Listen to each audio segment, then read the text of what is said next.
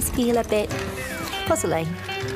Maybe it's that confusing car insurance policy, or working out the right protection for your health, home, and family. Or feeling unsure if your pension is on the right path. Aviva can help make these conundrums click.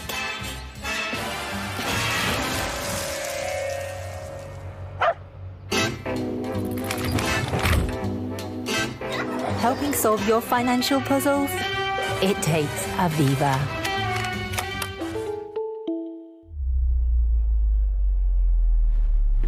Is what you're doing still doing it for you? They, she, we, he. I am EY. For a purpose that inspires me and a culture that accepts. For a team that relies on me and makes me better for it. Knowing I'm always respected for being absolutely me. For my work to have meaning, ideas becoming actions and my direction my own. For leaders that challenge, guide, and support, empowering me to be all I can and bring everything I am. My skills accelerated, my voice amplified. For always feeling heard and saying, without hesitation, I love what I do. That's why EY. Mom, I got the job! She got the job! Who got the job? Granny! She got the job! She got the job. He got the job. yeah! Find your I Got the Job job on Total Jobs.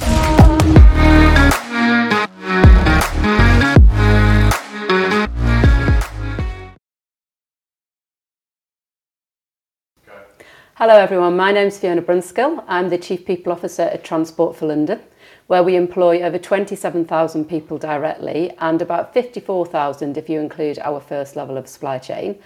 And we move over 10 million people a day across London through our various modes of transport.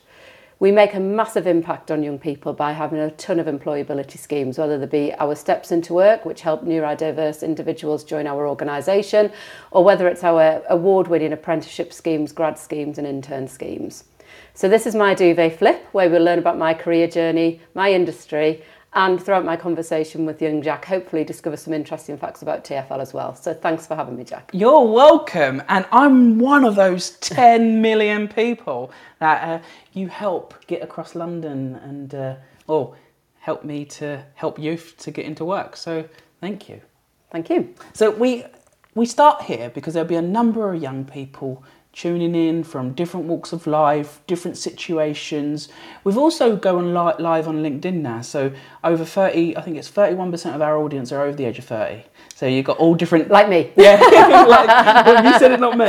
Uh, all different, all different type of people tuning in, mums, uh, dads, parents, and it's just, it's just lovely because this show is all about how can we help young people get from A to B, and what better person to have on than the chief people officer that helps lots of people get to A to B at the organisation you run. But to start here, I would love to hear your career journey in 60 seconds from the start to how you got to where you are now. And we're not, we've got a timer, we're not going to go, if you go over the 60 seconds, it doesn't matter, but share a little bit about your kind of journey. Okay, so my first ever job was in a bakery when I was 16 um, and needed money because um, you know that was that was where um, what you did in the northeast of England at the time. So um, made lots of cream cakes and lots of pasties and probably ate as many as what I made. But anyway, that that's another story.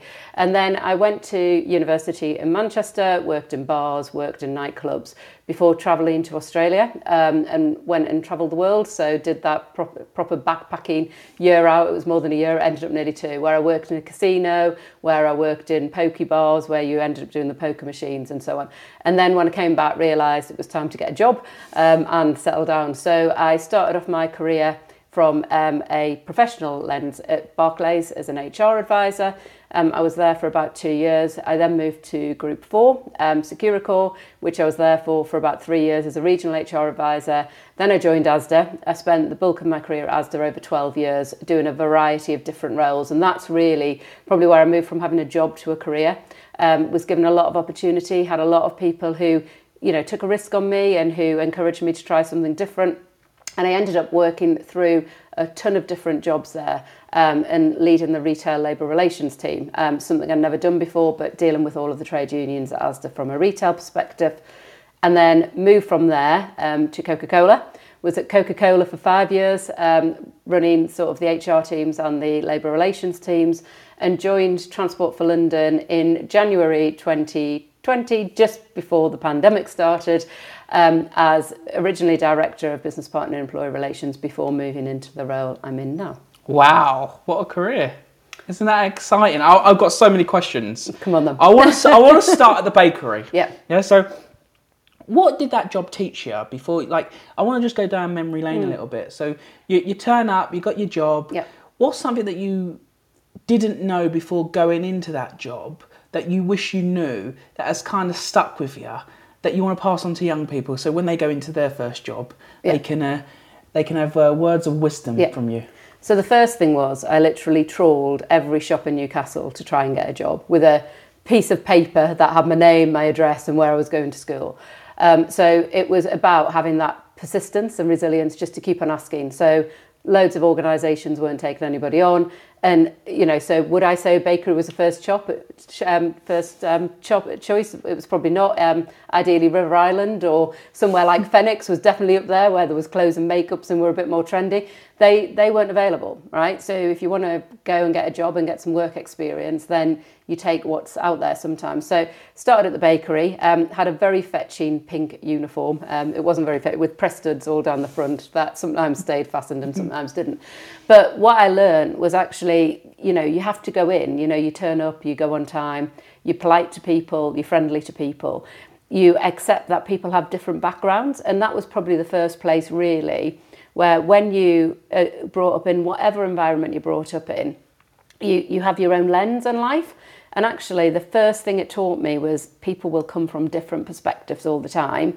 It doesn't mean you're right or they're right. It actually means that there's difference. And starting learning to understand that um, is something that probably was my first lesson in both life, but also in the work environment. so everyone has a different lens Everyone has a different and lens. you have to respect that Yeah. lens and accept it Yeah.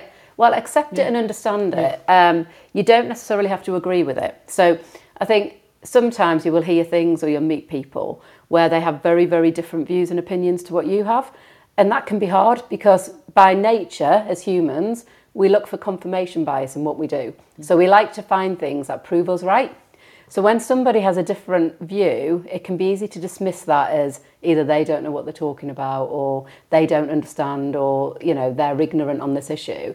Actually, taking time to understand where they're coming from and their perspective helps you more as an individual. You don't have to change your mind, but at least you can understand that somebody's got a different viewpoint absolutely so you, you was walking around you was trying to go into river island and Yeah. all these different places All the trendy shops, all yeah. Mm. the trendy shops trying to find a job and then you ended up at the bakery Yeah. How did you keep going with this piece of paper walking around? Because after two, three no's, it's easy to say, Yeah. "Mm, okay, maybe not. No one's got an opportunity. I'll just give up. Yeah. How do you build your? You talked about persistence Yeah. and being very persistent. How does young people build their persistence, and how do they not let the the embarrassment? Mm. 'cause It can be quite embarrassing getting a no, right? Yeah. Get in the way. Yeah.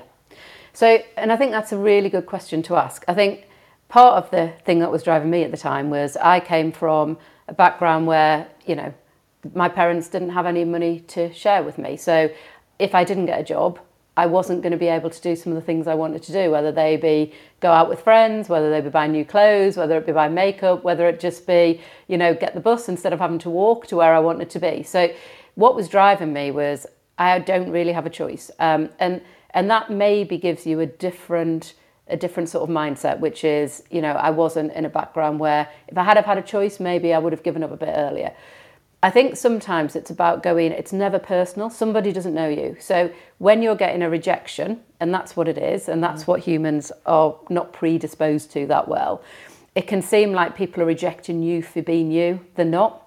Um, 99.9% of the time, they don't have a job, they don't have a job. You know, mm. if Brad Pitt walked in next, or, you know, mm. sort of Princess Kate or anybody, they would probably get the same answer. So it's about framing it in a way that says, right, okay, I didn't get this one, but there's another one. And eventually, you know, the laws of averages and statistics would say a job will come up somewhere. So, how do you make sure that you don't internalize that rejection, you know, get frustrated, get upset, you know, talk to somebody, but actually keep on going as much as you can just to say, well, that door didn't open, maybe that door wasn't right for me. So I'm going to keep on going till I find one that is. Um, and don't be too proud about, you know, well, I don't want to work in this job or I don't want to work in that industry or I don't want to work when my friends will see me. Both of my children got jobs. Um, one of them's just turned 16 at the local convenience shop in the village where we live. Um, and the, what I've tried to teach them is don't be bothered if your friends come in and you're in your nice blue co-op uniform. It doesn't matter. You're earning money. You're earning, you know, an honest sort of wage, which is really, really important. And that's that's what you hold dear. And you're you're going to have money to be able to get your nails done or get your hair done or or buy your makeup or whatever else you want to do. So it is, you know, really just considering what holds you back maybe from going to certain industries or certain um, places of work, understanding what they are and how you can deal with that. I think that's lovely. Per- rejection is not personable, Mm-hmm. personal. Don't don't in, put, bring it, Internalise internal, it, yeah. it, and keep going. Yeah. Right. And don't be embarrassed because something might not be trendy. Yeah. But actually, working at sixteen, did you Yeah, say? 16. Bloody, that's amazing mm. opportunity, right? Yeah. You can get up, you can learn, you can Yeah. earn, you can learn, and you. And I just think that's Yeah. really great. So, do you think you you should start early? What age should you try and get experience as much as you can? So, so my personal view, and I know people will have different views, and I think some of the parents listening might go, "Well, does it get in the way of schoolwork? Does it get in the way of, you know, activities that children might have?" Is yes, work because what it gives you, if nothing else, is the understanding of, you know, how do you work, how do you deal with other people that are outside your social groups, are outside your school group, and outside your family group. So you will have to deal with people who you may never have come into contact for before. That's a really, really good skill to have to know how you're going to talk to people. The second bit is guess what? When you have a job, you have to get there. It's not optional. You know, if you don't go, somebody's going to have probably a conversation with you that may not be the, mm. the nicest conversation going. So you have to go. So it teaches you, you know, you need to be there. It teaches you about how to exist in a workplace, how to get used to it. And when you're young, you have plenty of opportunity to make mistakes. Sometimes, if you leave getting a job until you finish your education, and by that I mean sometimes people are at university for five, six years, what you don't have that people who've started work is that real understanding of the culture of a workplace and how to fit in. So, my view would be as soon as you can, you know, as long as it doesn't impact on, you know, everything else in your life, you should get a job. How do you? What is your tips for dealing with awkward people? Because it job teach you job teaches you how to deal with people. Mm-hmm. How do you deal with the awkward ones? Because you're going to go into jobs, and there's going to be people that you do like, you Mm. you don't like, and at the end of the day, like you have to turn up. You have to just get on with it. Yeah. What's your advice to young people who are either going to a a new job, uh, they're they're studying? Like, what is your advice to dealing with people that they don't want to deal with? Yeah. So I don't know if you've ever heard of the concept of your inner voice. Um, you probably have, and most people. But that's the the narrative that runs through your brain all the time when someone's talking to you, when you're thinking, and it's telling you sometimes what you're not saying. And my advice invariably is keep that in there. Um, because actually, if you're getting really frustrated with somebody, and we'll all have it, which is, and we've probably all seen it, you know, you might have had a teacher who's spoken to you in a way you don't like, where you're like, you know, in your head, you'll have a dialogue running, going, why are they're talking to me like that, who do they think they are, and so on. That's the same with any kind of environment that you work in, especially when you're working with customers, um, and especially with people who may be a bit disrespectful to you. And the easy thing sometimes is to lash out and say what you think, but invariably it ends badly. And the reason it ends badly is you then end up in a probably quite a frank exchange of views that doesn't really move anyone forward. And killing people with kindness is often the best thing. So I worked in retail from a young age in a bakery and and people would talk down to you sometimes, you know, they'd you know, they'd look at you like you're, you know, you don't have an education or that you're in a dead end job. It doesn't matter what they think. You know that's not true. So actually holding to yourself that, you know, thank you very much and being really polite to them, it's very, very difficult then for someone to continue to be awkward back to you. So kill them with kindness. genuinely kill them with kindness. Accept that that voice running through your head is there, but keep it there. Keep it And- internal. And, and find a way of letting that voice out at an appropriate time, in an appropriate forum, with the appropriate people. So it doesn't internalize too much. But, you know, that killing them with kindness. Um, What does not letting that killing them with kindness mean? being Like- overly polite. You know, thank you very much. Um, I hope you have a good day. You know, thank you for sharing your opinion. You know, just leaving it at that and not getting into So the when date. someone goes low, you go high. yeah, exactly. You stay at the level you know that you want to be at. The only thing you can ever control when dealing with others is your reaction to it. That's the only thing you can control. And when people say, "Well, I couldn't help myself," you could. You can always help yourself. You might get really frustrated, but you can always help yourself. So, how do you keep that control and be the person you want to be? So, at the end of the day, when you're brushing your teeth and you're looking in the mirror, you go, "I did well today, and I'm proud of myself." Have you ever lost control? I think everyone has. So, anyone who says And that how did you? And how did you? Uh, uh, Uh, in an example, how did you kind of like bounce back from that? So- because you can put your hand up and apologise, right? Well, one, you can put your hand up and apologise. Two, the hardest person to admit to is yourself that you've behaved in an unreasonable way. So sometimes you have to just sit there and go, I've let myself down. So, yes, you've had an impact on somebody else, and you're absolutely right. How do you correct that? You apologise. You, you don't sit there and seek to explain away your actions or how they cause you to react in a certain way. A simple sorry, I'm sorry I've made you feel like that is enough. Um, don't then go into a long explanation about you know why, but actually it's dealing with yourself and understanding what what made that trigger happen, and how do I stop that happening again. So it's a long, long time in the work environment, a long time since I've ever been in a place where I've not been in control. The other bit that's a handy tip is write an email, but don't send it. So if someone's really frustrated you, allow the brain dump. Do not put their name in the to send, because otherwise it can very easily Mm. Yeah, go. it can go to them. But them. write that, leave it, come back to it the next day, Delete. rewrite it, and then send.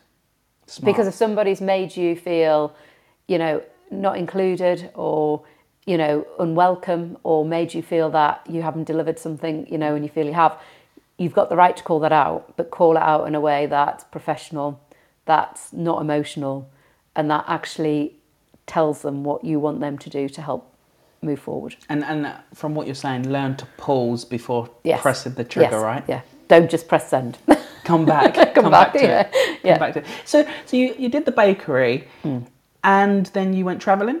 then I went travelling, yeah. so- After working in bars at university. Yeah, so you did so some on, yeah. bars work Yeah. and stuff, and then you went travelling. Yeah. And you went to Australia. Yeah. You had a plan to go there for a year and ended up being there for two. Yeah, nearly two, yeah. So, what did that teach you about life? Like, and I think, what did you learn? Hard skills, soft skills there. I know you said you worked in a casino. Was it a casino? Casino, Like, tell machine, us a yeah. little bit about that experience and why is it important for people and young people to step outside their towns now and then? That doesn't mean go No. travelling, but Yeah. that could mean going from one town Yeah. to the next, or uh, if you're in London, go and s- go to Manchester. Yeah. Uh, go and experience different kind of places. What did that teach you about life? So a hard skill, and, and genuinely for anyone listening, don't gamble more than what you can afford to lose. Make gamble, you know, if you're going to gamble, have it as a fun activity and set yourself a limit. Because I saw probably the worst um, where people had lost fifty thousand dollars in a machine, just sat there all day. Someone else walked along, put a two dollar in, and won the jackpot. You know, so it is luck. So you know, there's a serious lesson there, which is if you're going to gamble, and you can apply that to anything in your life. You know, make sure that what you're doing is thoughtful. In terms of soft skills, having that independence of you're 24 hours away from all of your support network means you grow up quite quickly because you know if, if something goes wrong like your tap leaks or if something goes wrong that you didn't get a job or you break up with your boyfriend you you you have to find a new way of dealing with all of that mm. so that would be the first bit which is it gives you that independence and independence of thought. The second bit is it really helps you with cultural understanding, and you don't have to go abroad. You're absolutely right. Going to the next town sometimes can give you a different view and different perspective of life. But what it does show you is everybody will have, depending on their background, depending on their life experiences, a very, very different outtake to what you have. And you will find people who are similar and you'll find people who are very different. And actually, understanding people's strengths and weaknesses and what you need to be successful, mm. whether it be at work or at home, requires on p- people coming with different skills to the party. So if everybody's just the same, you'll over index on something, but there'll be a whole host of things that don't get done and get missed. And you don't speak to everybody then either, as well, because actually, what you want is you want to include the vast majority of people, whether it be in a work environment, whether it be in a home environment. You want as many people to feel included in your conversation as possible. The more you understand different perspectives, which is what travelling taught me, is is And you call really it important. culturally understanding. Yeah. yeah. So how do you how would I culturally understand going into somewhere, and how does that relate into culturally understanding a organisation at an interview? Yeah. so it's what's important. So if you look at it, so if I look at Australia, so you look at Australia and you think, well, it's going to be pretty much the same as England. You know, most people have the same, you know, values, belief What, raining? it does rain. If you go to the northern northern territories, it does rain.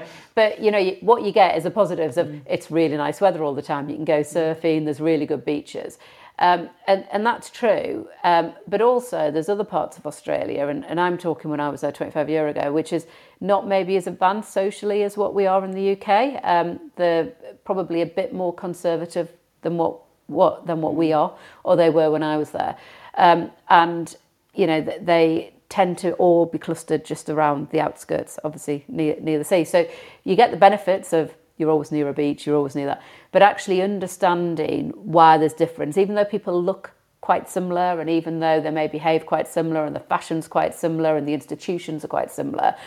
The way they view the world is very different, and one of the things that really stood out to me when when I was there was the climate was starting to emerge in the UK. It wasn't really talked about in Australia. So sun was because obviously it was very warm, but fossil fuel reli- fossil fuel reliance and you know it's heavy industry. But understanding why is really important because just saying to people why aren't you doing something about this, they they their industry and economy relies massively on mining, on heavy industry. So that that's what was driving that. So um, so taking that and then go, well, how do you bring that into an organisation and how do you understand what an organisation wants? Really understanding an organisation's mission and values, what's it here to do? So if you go and work for a big bank, you know, shareholder value, making sure you've got a return on investment, making sure you're driving a profit is always going to be quite core to what they do.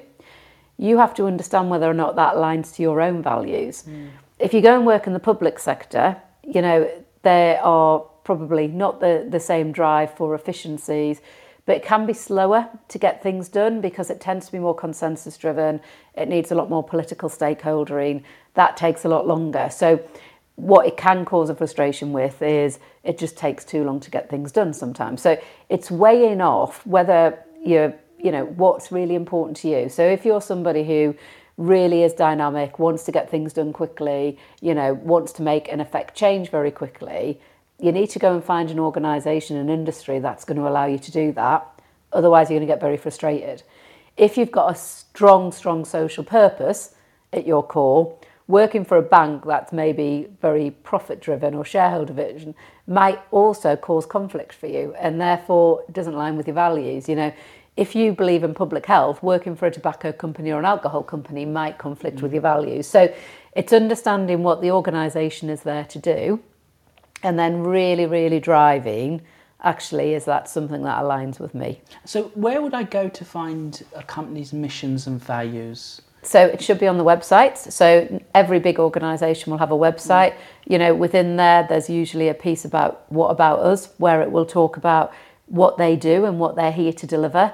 And then it will also talk about who the executives are and who the core management team are. And you can usually find out about them on LinkedIn, so you can see what kind of material do they post, what kind of what kind of debates do they comment on, so you can mm. understand a bit more about the culture by sometimes doing some research around that rather than just going, there's a website and it says they're great at everything. Mm. Doing a bit of digging around who the core personnel are is always And if they don't have the missions and values on the website, ask before they yeah, ask, right? yeah, yeah. And most good organisations will share a candidate pack with people and will say, these are the things we want you to know. But you can always ring up a recruitment team and say, can you tell me a bit about the organisation?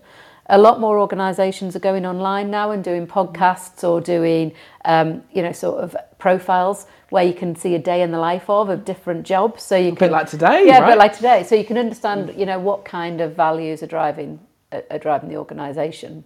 Well, talking about values and missions, one, I'm going to try and make you another cup of tea. Okay. Um, because I want, uh, we're going to take a break for five Yeah. minutes, and we'll we'll be back in five minutes with the second half. So we'll see everyone in a moment.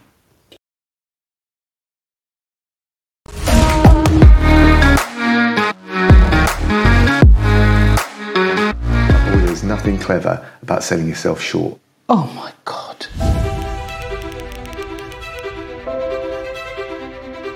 I can't tell you how many people, when you dig into their success stories, look how many failures they had mm. first.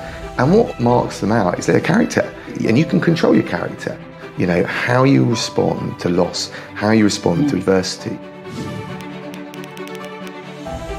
And what was the last thing you lost? My job, um, uh, I suppose. You've got to be honest with yourself, wh- what went wrong. You've got to then have a realistic plan to put it right. And, you know, bags of determination and self belief. And the fear of failure, I think you've got to get over that. How do you not let that get to you? I wouldn't say love the adversity, but respect that the adversity will make you better. I've been privileged to see you at various different junctures, and it was very inspiring then. But look how far you've come. It's amazing. And if you just relentlessly focused on moving forward, learning the lessons of life, I think it's a recipe for success. And don't let others dictate to you your view of the world, let alone yourself. I said I wanted to be true to my convictions. I wanted to find the right life partner and give my kids the best opportunities I could. Deutsche Bank is the largest bank in the UK that you have never heard of. You know, the environment's very challenging, I think, for young people. Therefore, seek out every opportunity. Don't underestimate how long it's going to take to get up in the morning. and I always say, if you're not five minutes early, you're late. I think when anyone is starting a Saturday job and you're a teenager, the biggest thing is getting out of bed. That commitment piece is really important. We know that there are young people for whom actually going to university, spending three, four years isn't something that they want to do. They want to get out into the world of work immediately. We've got an operations talent program, lots of different types of ways in which you can actually come into the organisation and understand what's available. So go into a meeting looking for that curious conversation. Absolutely. So I think it's always striking a balance between not sort of interjecting at the wrong times or too frequently, whilst at the same time, if you genuinely have something to say that can add to the conversation and to the discussion, you should absolutely say it. So even though I've been at the bank for 25 years, I feel like I've had five different careers. It's a cliche, but really fake it till you make it. We're looking to grow our businesses. That really is the best advice. Finances can sometimes feel a bit puzzling. Maybe it's that confusing car insurance policy, or working out the right protection for your health, home, and family. Or feeling unsure if your pension is on the right path. Aviva can help make these conundrums click.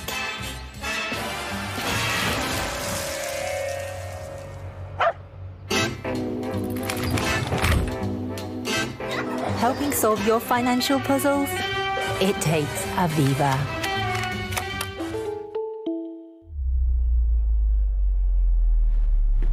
Is what you're doing still doing it for you? They, she, we, he. I am EY. For a purpose that inspires me and a culture that accepts. For a team that relies on me and makes me better for it. Knowing I'm always respected for being absolutely me.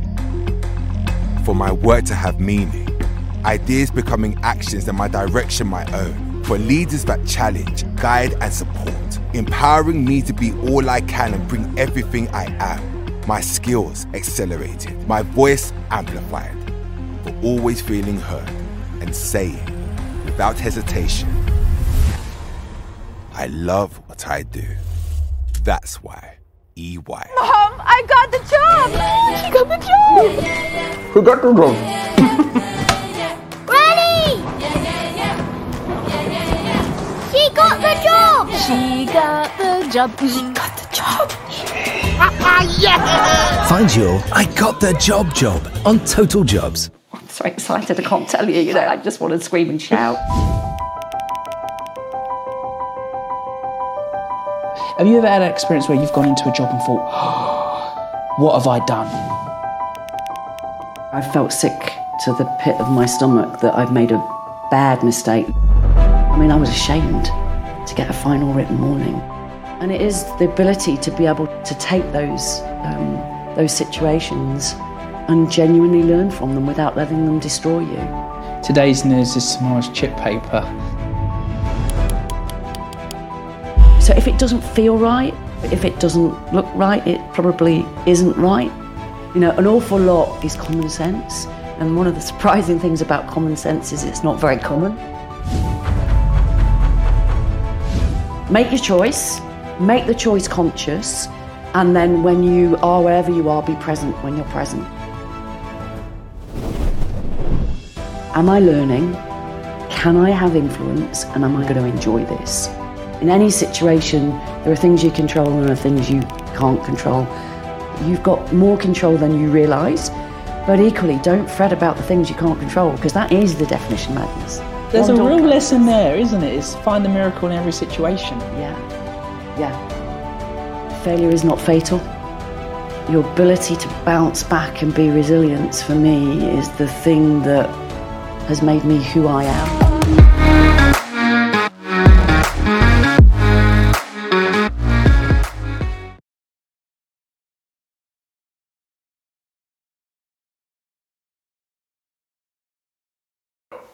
So we're back for the second half, which is uh, great. And that first half went so quick. Did it go quick for you? It went very quickly, very quickly. I did tell you I like to talk. so You, there you go. do like to talk, but you talk with sense. Thank and you. I like that. I want to I want to just touch base. Before we broke, you talked about private and public sector, Mm. working for something like a bank, from working something like to, to a, a public sector. Mm. What's the difference between the two? And what, wh- how would I know if I'm working for a public sector organisation or a private sector? Because you've obviously you've done both, right? Yep, Uh, I've done both. So tell us a little bit about the difference and what kind of um, what do you see as the difference for young people to kind of go, oh, okay, maybe public sector's better for me Yeah. than private, and, and vice Yeah. versa. So the public sector is non-profit, um, and it usually is either working directly for the government or for a local authority. So for Transport for London, we work for the Mayor of London. So he is the chair of our board. He sets the strategy of what we are there to deliver for all Londoners. And that's what we are then therefore there to do. We don't make a profit. We anything any money that we or any revenue that we make goes back into supporting the network.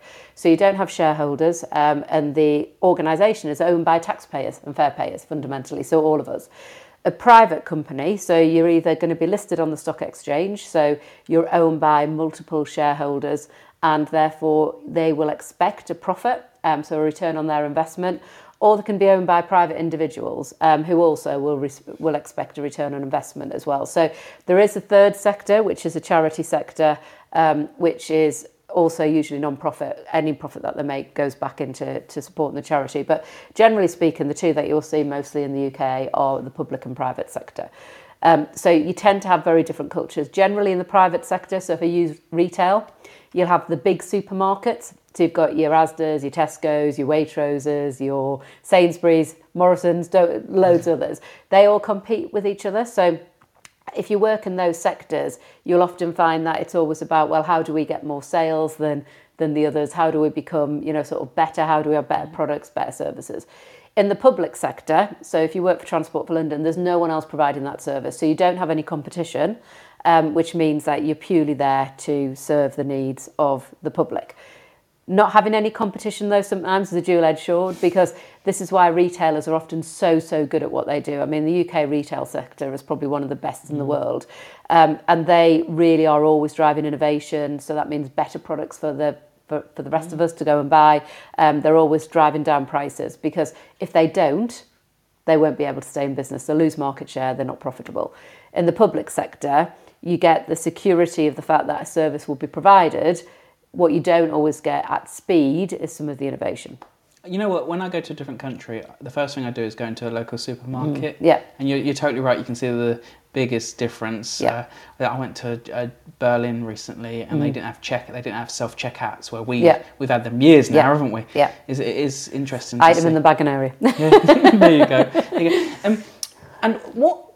Who would sort suit a public sector company versus a private company? Mm. What kind of individual? And I know I don't want to stereotype because No. everyone has their different ways. Yeah. But what kind of works really well that you've mm. seen when you've hired in private mm. sector young individuals versus public sector? So I would actually say I don't think it's about an individual. So I'd start with saying there are really good careers to have in both. So don't think one's better than the other.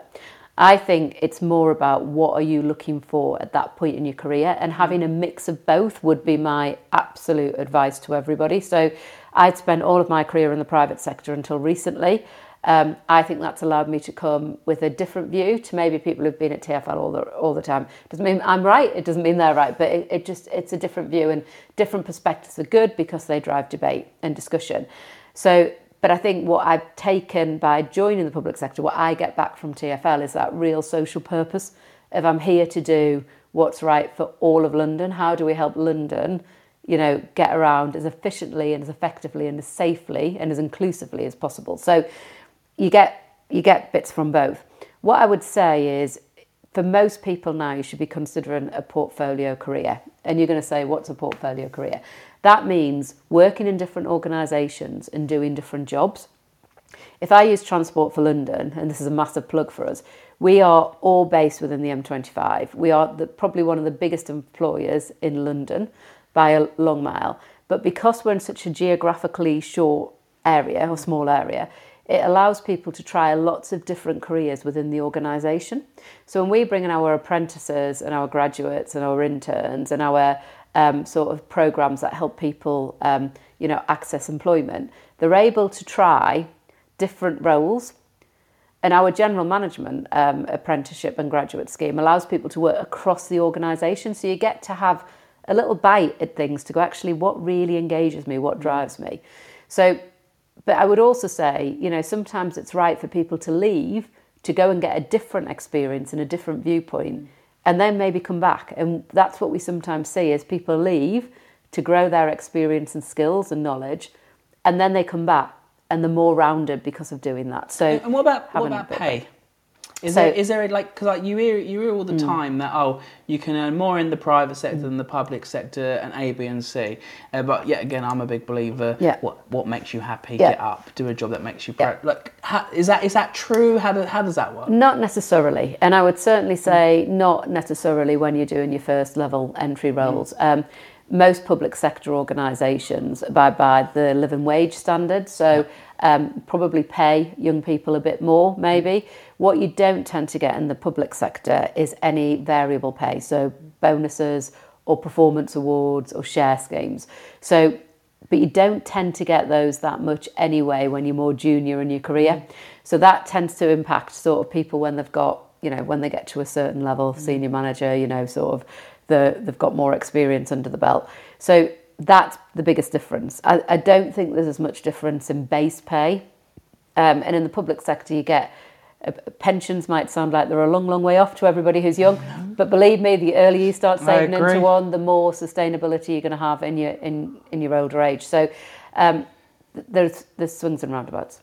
And how important is it to start your pension early, early? And uh, how early was you? We had the um, group CEO of Lloyd's Banking Group in Charlie Nunn, and he didn't start his per- pension until he was 30. Oh, my He word. Said, and he said that's... That's one of the very bad, yeah, very bad. I- I t- we, we told him off, but like...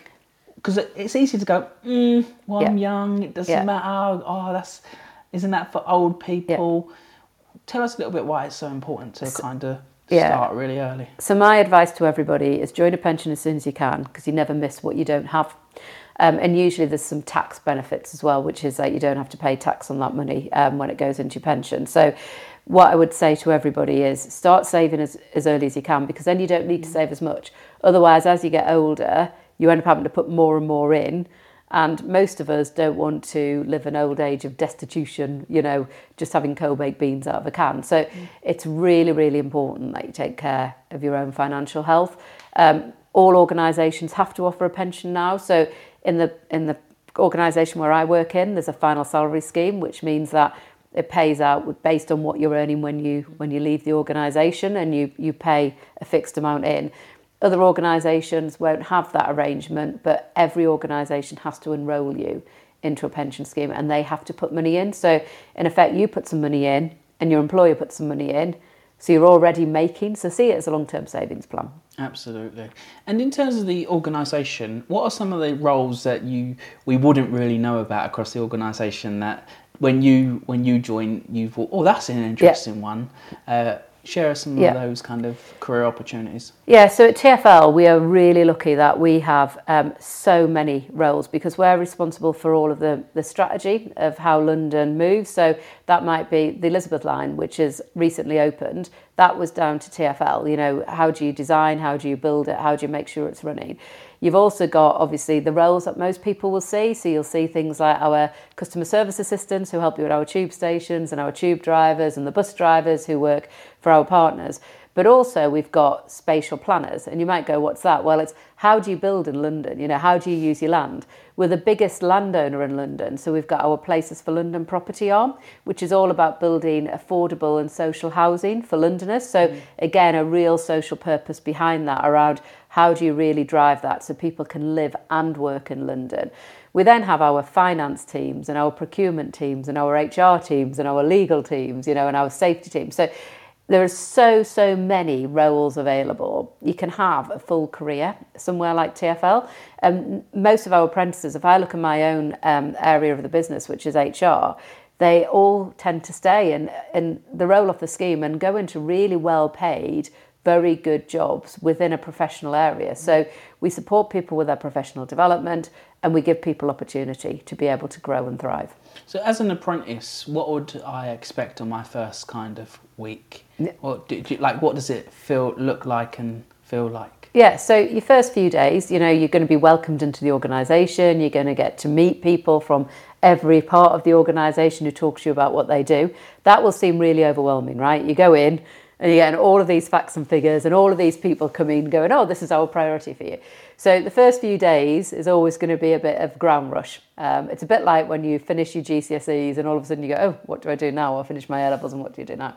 So, but then you'll go and meet your teams and then you'll go into your department. So the first few weeks is going to be about understanding what we're here to do, understanding the organisation, and then what we do is we put people onto different placements. So they'll spend six to nine months on a placement where they'll work with a team and they'll be given a project within that team to develop. So they build relationships, they build networks, but they also get to see an output of something that they deliver. And I think that's really important. That is really important. How does how does one really maximise that onboarding? Because I, it takes two to mm. tango, right? Yeah. And a number of times where we've heard, oh yeah, it's the onboarding, it's a bit of training. I just want to get on with the job. Mm. Well, but that part, you can yeah. maximize that so much yeah. while you are training. If you were starting again, yeah. and you was doing that onboarding, what would what would you be doing? Like, what was your tips? Yeah, listen. Go and spend time understanding why things happen because you're absolutely right there's a huge rush sometimes to go, I just want to do something. I've got a job, I want to do something, I want to deliver something. Actually, what happens is it's a bit like if you don't build the foundations of a house, mm. yes, it can look really nice, but a bit of wind or rain comes and it slides away. So if you don't have the foundations of, you know, what the organisation stands for, why we're here, what are we here to deliver, what's happened before you've joined, so that at least you're picking up the story, then you might design something, but it doesn't work, um, or you might, you know, present something and it doesn't work. So understanding that and spending sort of the first few weeks really trying to get to grips with what is it that I really want. The other bit is never be afraid to ask a question. And it doesn't matter who you ask a question of. If you don't understand something, if you're stuck, if you're worried, just put your hand up and say, is it me? Or I, I didn't quite get that. Or would you mind explaining it again? Because quite often you can see people haven't got it on the face. And so when you go to them, do you get that? You shouldn't be embarrassed mm. if you mm. don't just look around. Yeah, just just go and ask the question. So and, own and the questions, ask yeah. the questions, and make notes. Um, yeah, and make notes. So you can refer back to them in your own time. Have you ever gone into somewhere where you've not asked a question and regretted it? Oh, yes. and you still do. I've sat in a meeting and this was the only other day and there was an acronym and I thought, I don't know what that is. And then I thought maybe it'll come up in the document and it didn't. And so you're then trying to have a discussion or a debate and you I don't actually know what people are talking about. So even now I have to ask, you know, even in my role and I'll go, uh, can someone just tell me what this means? What does that mean? And actually, you know, it, it's also a piece of if if people haven't asked that, how do we write how do we write information so people can at least pick up enough, you know? And how did you build that confidence to kind of say, okay, we're in this meeting and there's this term keep coming up. Mm-hmm. Can I just pause the room for a minute and some, can someone help me Yeah. to understand it? Like, where does that come from and how can young people build that? Yeah. Because I think that takes a little bit of time, doesn't it? It does, and uh, but what I would say is, if you're thinking it, most other people will be thinking it. And how Mm. many times, even probably at school or in lectures, do you walk out of a room and go, "Does anyone know what they were talking about?" And everyone goes, "No, I didn't either." So actually, take comfort in the fact of, um, you know, other people are probably thinking it. But the second bit is just ask the question in a way that says, "Can I just check my understanding?" or "Would you mind just explaining to me what this is?" So you don't have to go, "I don't understand you." you can actually frame the question in a way that is curious. Um, and being curious about it, you know, most people welcome people being curious. You know, that's what we want. Um, so being a curious individual is, is quite a good a good sort of And do you of- think enough people are curious? I think people are often embarrassed to be. So it goes back to the story at the beginning about, well, how do you keep on going and knocking on doors saying, can I have a job? Can I have a job? Can I have a job? It's that bit of, you should never be embarrassed. You know, it should be about, actually, it will help me understand. And when I get home that evening, I will know more than what I did at the beginning of the day. How long did it take you to be curious?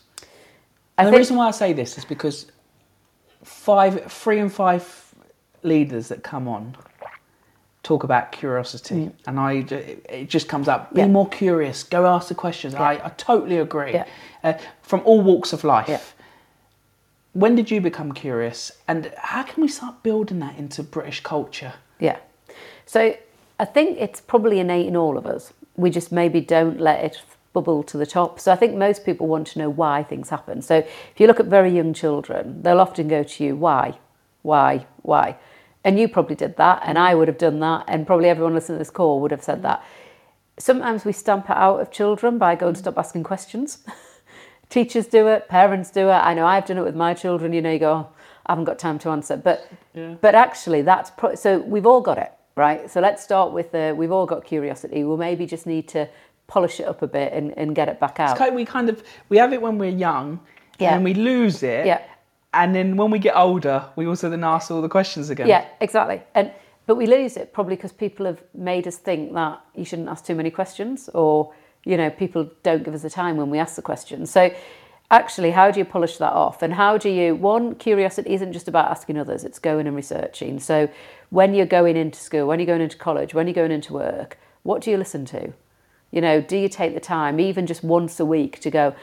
I'm going to go and listen to a podcast on something I didn't understand at school, or I'm going to go and watch a program, you know, on iPlayer, or I'm going to, you know, how do you do that? So, how do you build a bit of your time into self learning and reflection?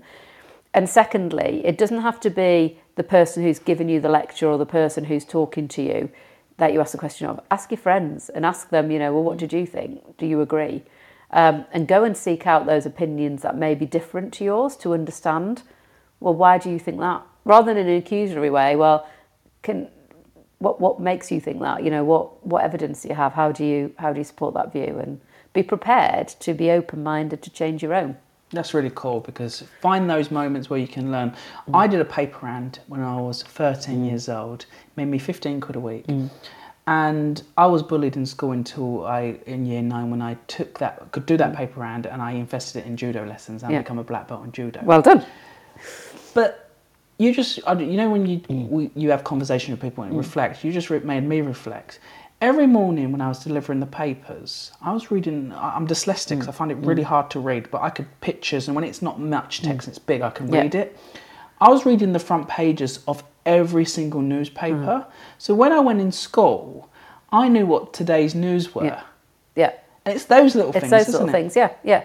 So download Sky News. I mean, my daughter hates me for it, but I made her download Sky News because I was like, what's happening in the world? You, mm. you're doing your A levels now. You should know. You know, you don't need to know everything. You don't need to read all the article, but what's happened today that was big. There's so much going on that we should be involved in as a society to have a conversation about, or at least understand what other people are talking about. You don't always have to have a view on everything, but at least if somebody talks to you mm. about the awful events that happen in the Middle East, you understand what that is. I agree.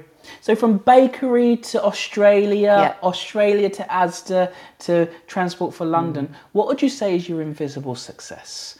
What has made you successful in your career? Yeah. So probably the biggest thing is not taking no for an answer. So quite often people will say to me, "Oh no, no, it won't work here," and I'm like, "Or you can't do it. You need."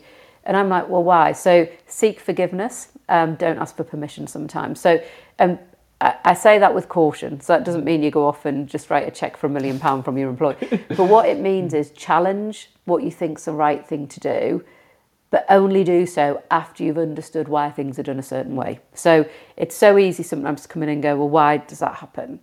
Once you understand why does that happen, if you still think, mm, this is not the right thing to do or we're not going to get the right outcomes, challenge, and no one's ever stopped me. So people will often go, You're not allowed to. Well, says who? And so quite often it's a self fulfilling prophecy because mm. someone goes, Oh, no one will like that. That becomes the culture and the norm. And yet when people do challenge it, all of that resistance that people talk about isn't there. So making sure that you, you know, understand why something's happening. So at mm. least you're not going to completely just trample over people's views, but then work through why isn't this the right thing to do? What are we going to do differently? Where do we really want to get to? That's that's an invisible hour. Wow, I, I can see that in you as well. Just don't ch- just don't take no for an answer yep. in reasoning. Yeah, do everything with kindness and yep. grace, but yep. get to the answer right. Yeah, absolutely. And one piece of advice for young people that you, you can only share one piece of advice. Well, we've mm. shared lots of advice and wisdom mm. today, mm. but one piece of advice that you want young people to leave with today. There's no such thing as perfection. So, by that, I mean there is no perfect job, there's no perfect life, there's no perfect happy outcome. What, so all those Instagram things. Are... All those Instagram things, take with a pinch of salt. Um, what I would say though is there is your perfect. So it's about what really drives and matters to you. So for me, you always have to have a balance. Though with every job, with every part of your life, with your friends, with your home life, you know, with school, there will be things that drain your energy that you don't enjoy, that make you unhappy. There will be things that give you energy. So they give you joy, they give you happiness, they give you meaning. The balance always has to be that you get more joy mm. than what drains. Because when it flips, you become unhappy. And when you become unhappy, everything else can fall away. So it's sometimes in balance. Sometimes you're like, oh, this is a bit lit at my time in life. But actually, on balance, you should be, you get more joy from everything you're doing and then so find that's your, your joy. perfect. Yeah. Find your joy, and there's no such thing as perfect. Yeah. The perfect is your perfect. Your perfect. Yeah. And my final, final question. Are you ready? Yep, I'm ready. What's your duvet flip? What gets you out of bed in the morning to flip the duvet? So, my duvet flip is about making sure that everybody can feel included, whether they're using our transport network or they're coming to work for our transport network. Um, and if we can get that right, then actually the world will be a better place. Absolutely, amen to that. And I just want to say thank you for your time, your wisdom, your kindness, and everything in between. This has been really cool. And thank you for just being your authentic self and the perfect you. Thank you very much.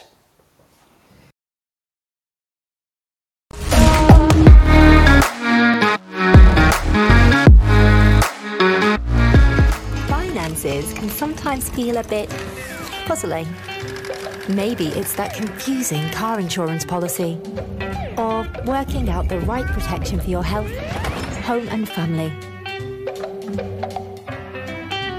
Or feeling unsure if your pension is on the right path. Aviva can help make these conundrums click.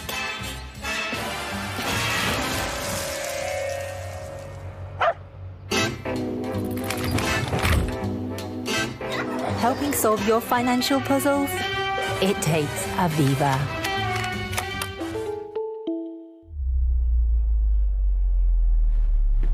Is what you're doing still doing it for you?